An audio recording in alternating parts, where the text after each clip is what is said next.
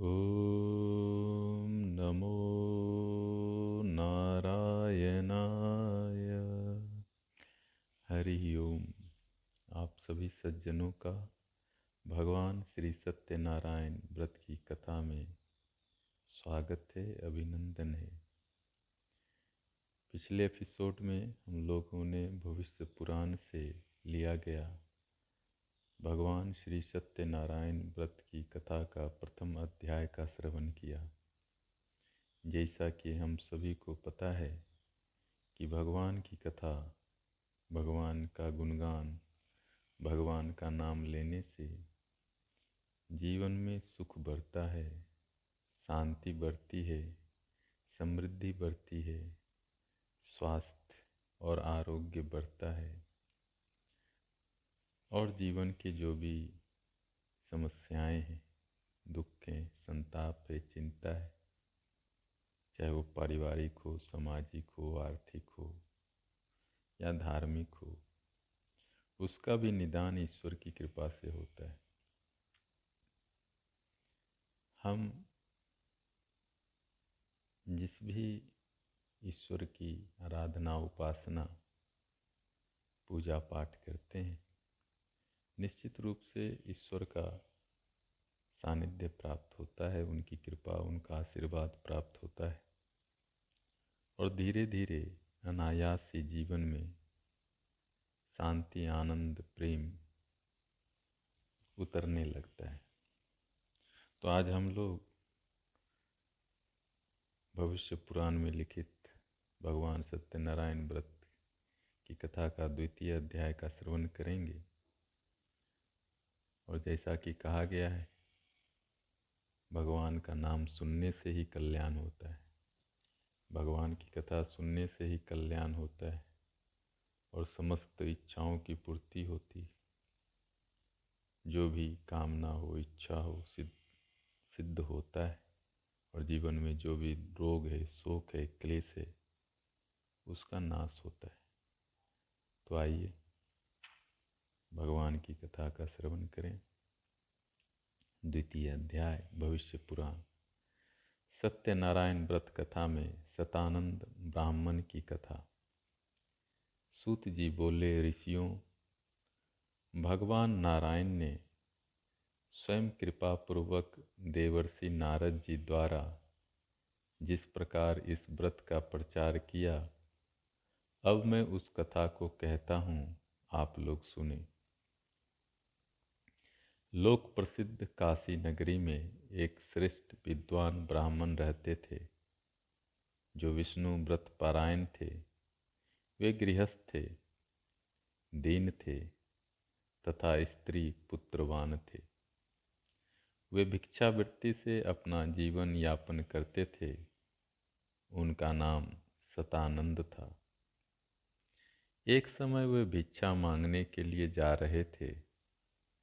उन विनीत एवं अतिशय शांत सतानंद को मार्ग में एक वृद्ध ब्राह्मण दिखाई दिए, जो साक्षात हरि ही थे। उन वृद्ध ब्राह्मण वेशधारी श्रीहरि ने ब्राह्मण सतानंद से पूछा द्विज श्रेष्ठ आप किस निमित्त से कहाँ जा रहे हैं? सतानंद बोले, सौम्य, अपने पुत्र कलत्र आदि के भरण पोषण के लिए धन याचना की कामना से मैं धनिकों के पास जा रहा हूँ। नारायण ने कहा, द्विज, निर्धनता के कारण अपने दीर्घ काल से भिक्षावृत्ति अपना रखी है। इसकी निवृत्ति के लिए सत्यनारायण व्रत कलयुग में सर्वोत्तम उपाय है। इसीलिए मेरे कथन के अनुसार आप कमल नेत्र भगवान सत्यनारायण के चरणों की शरण ग्रहण करें। इसे दारिद्र्य, शोक और सभी संतापों का विनाश होता है तथा मोक्ष भी प्राप्त होता है। करुणामूर्ति भगवान के इन वचनों को सुनकर ब्राह्मण सतानंद ने पूछा, ये सत्यनारायण कौन है? ब्राह्मण रूपधारी भगवान बोले, नाना रूप धारण करने वाले, सत्यव्रत सर्वत्र व्याप्त रहने वाले, तथा निरंजन वे देव इस समय विप्र का रूप धारण कर तुम्हारे सामने आए हुए हैं। इस महान दुख रूपी संसार सागर में पड़े हुए प्राणियों को तारने के लिए भगवान के चरण नौका रूप हैं।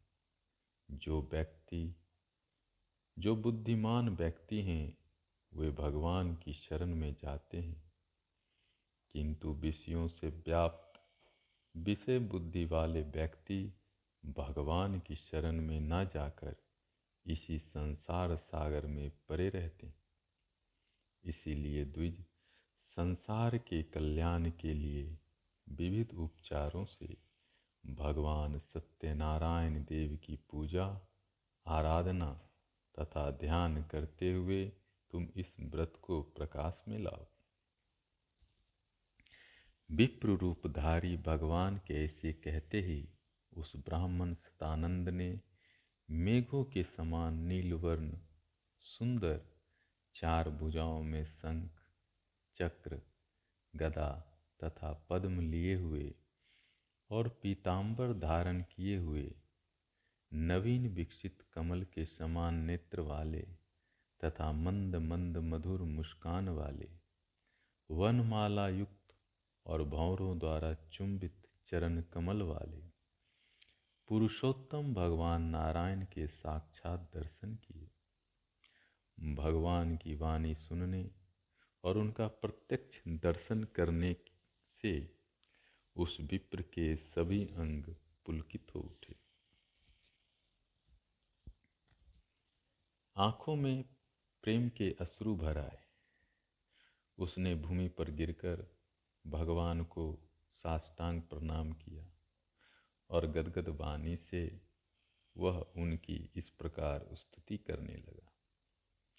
संसार के स्वामी, जगत के कारण के भी कारण अनाथों के नाथ, कल्याण मंगल को देने वाले, शरण देने वाले, पुण्य रूप, पवित्र, अव्यक्त तथा व्यक्त होने वाले, आदि भौतिक, आदि दैविक तथा आध्यात्मिक तीनों प्रकार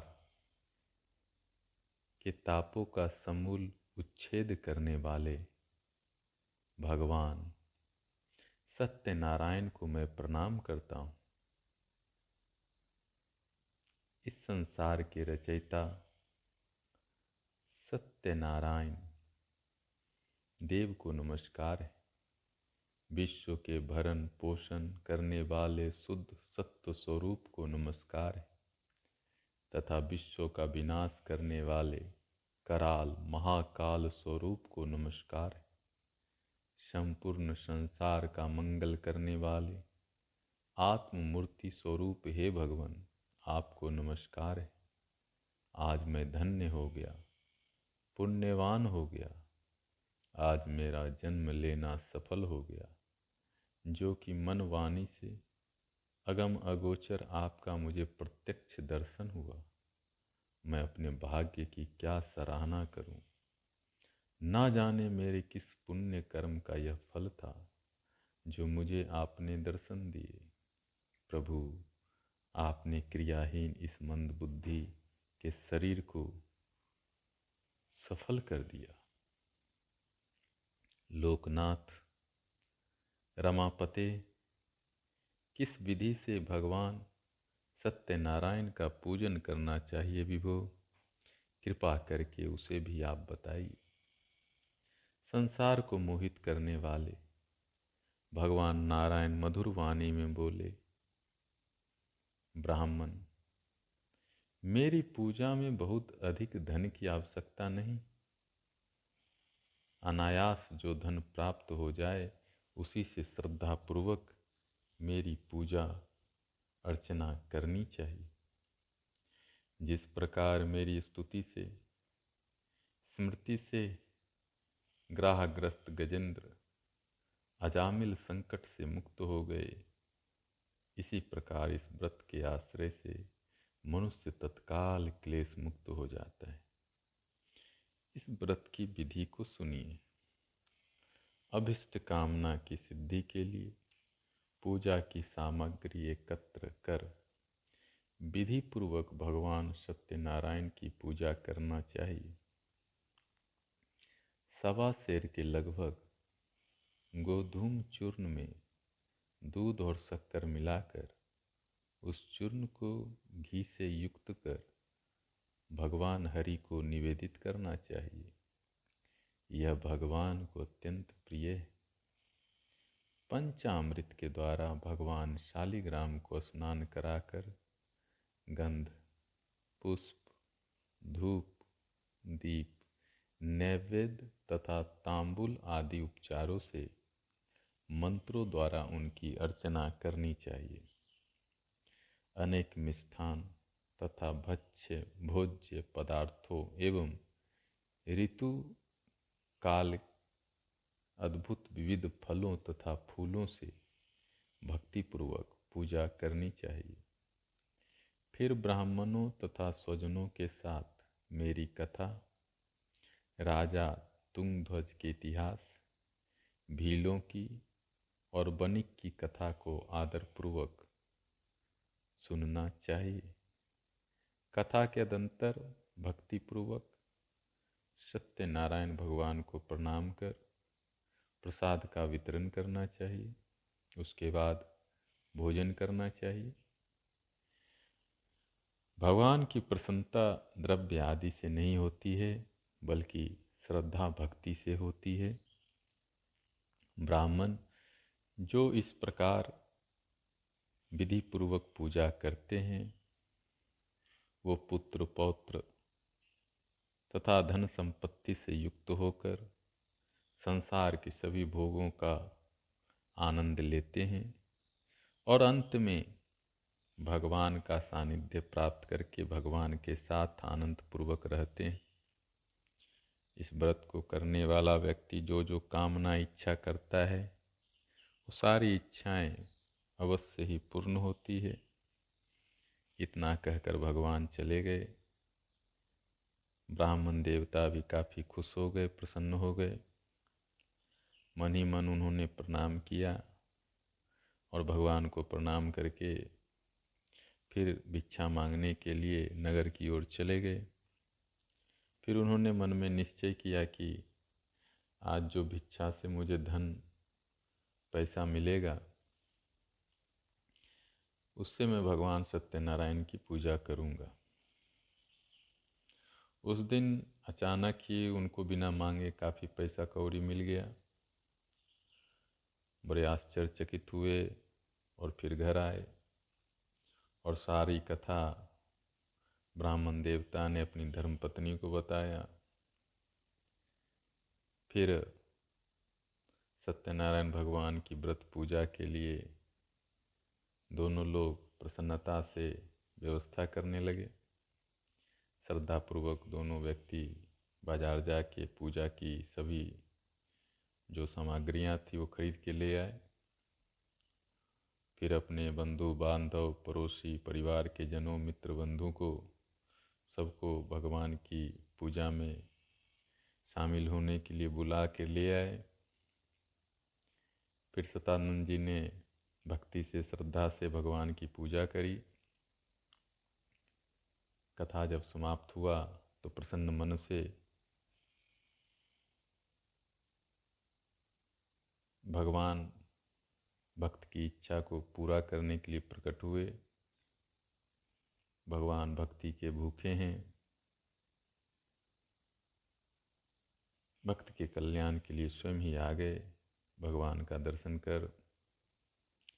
ब्राह्मण सतानंद जी बड़े प्रसन्न हुए। और इस लोक में, इस संसार में सुख हो, शांति हो, परलोक में भी सुख हो, शांति हो और भक्ति मिले ऐसा सोच के वो भगवान से कहने लगे, भगवान, मुझे अपना दास बना लीजिए, अपना भक्त बना लीजिए, ताकि यह संसार सागर में भी सुख हो, शांति हो, समृद्धि हो और मृत्यु के बाद भी परलोक में स्वर्ग मिले। भगवान बड़े प्रसन्न हुए और तथास्तु कहकर चले गए। कथा में जो लोग भी आए थे, बड़े आश्चर्यचकित हुए। ब्राह्मण देवता ही बड़े प्रसन्न हुए। भगवान को प्रणाम करके फिर प्रसाद वितरण हुआ। सब लोगों ने आदर से, श्रद्धा से, भक्ति से प्रसाद ग्रहण किया और सब कहने लगे, यह ब्राह्मण धन्य है धन्य है। फिर सभी लोग ब्राह्मण देवता का बड़ाई करते हुए प्रसन्न मन से घर चले गए। तब से सारे संसार में प्रचार प्रसार हो गया कि भगवान सत्यनारायण की कथा करने से सभी कामनाएँ, इच्छाएँ सिद्ध होती हैं। भगवान सारे रोग, शोक का नाश करते हैं और संसार के सारे भोग, सुख प्रदान करते हैं। इस तरह से सत्यनारायण भगवान की कथा का द्वितीय अध्याय समाप्त होता है। फिर हम लोग तृतीय अध्याय का श्रवण अगले एपिसोड में करेंगे। ओ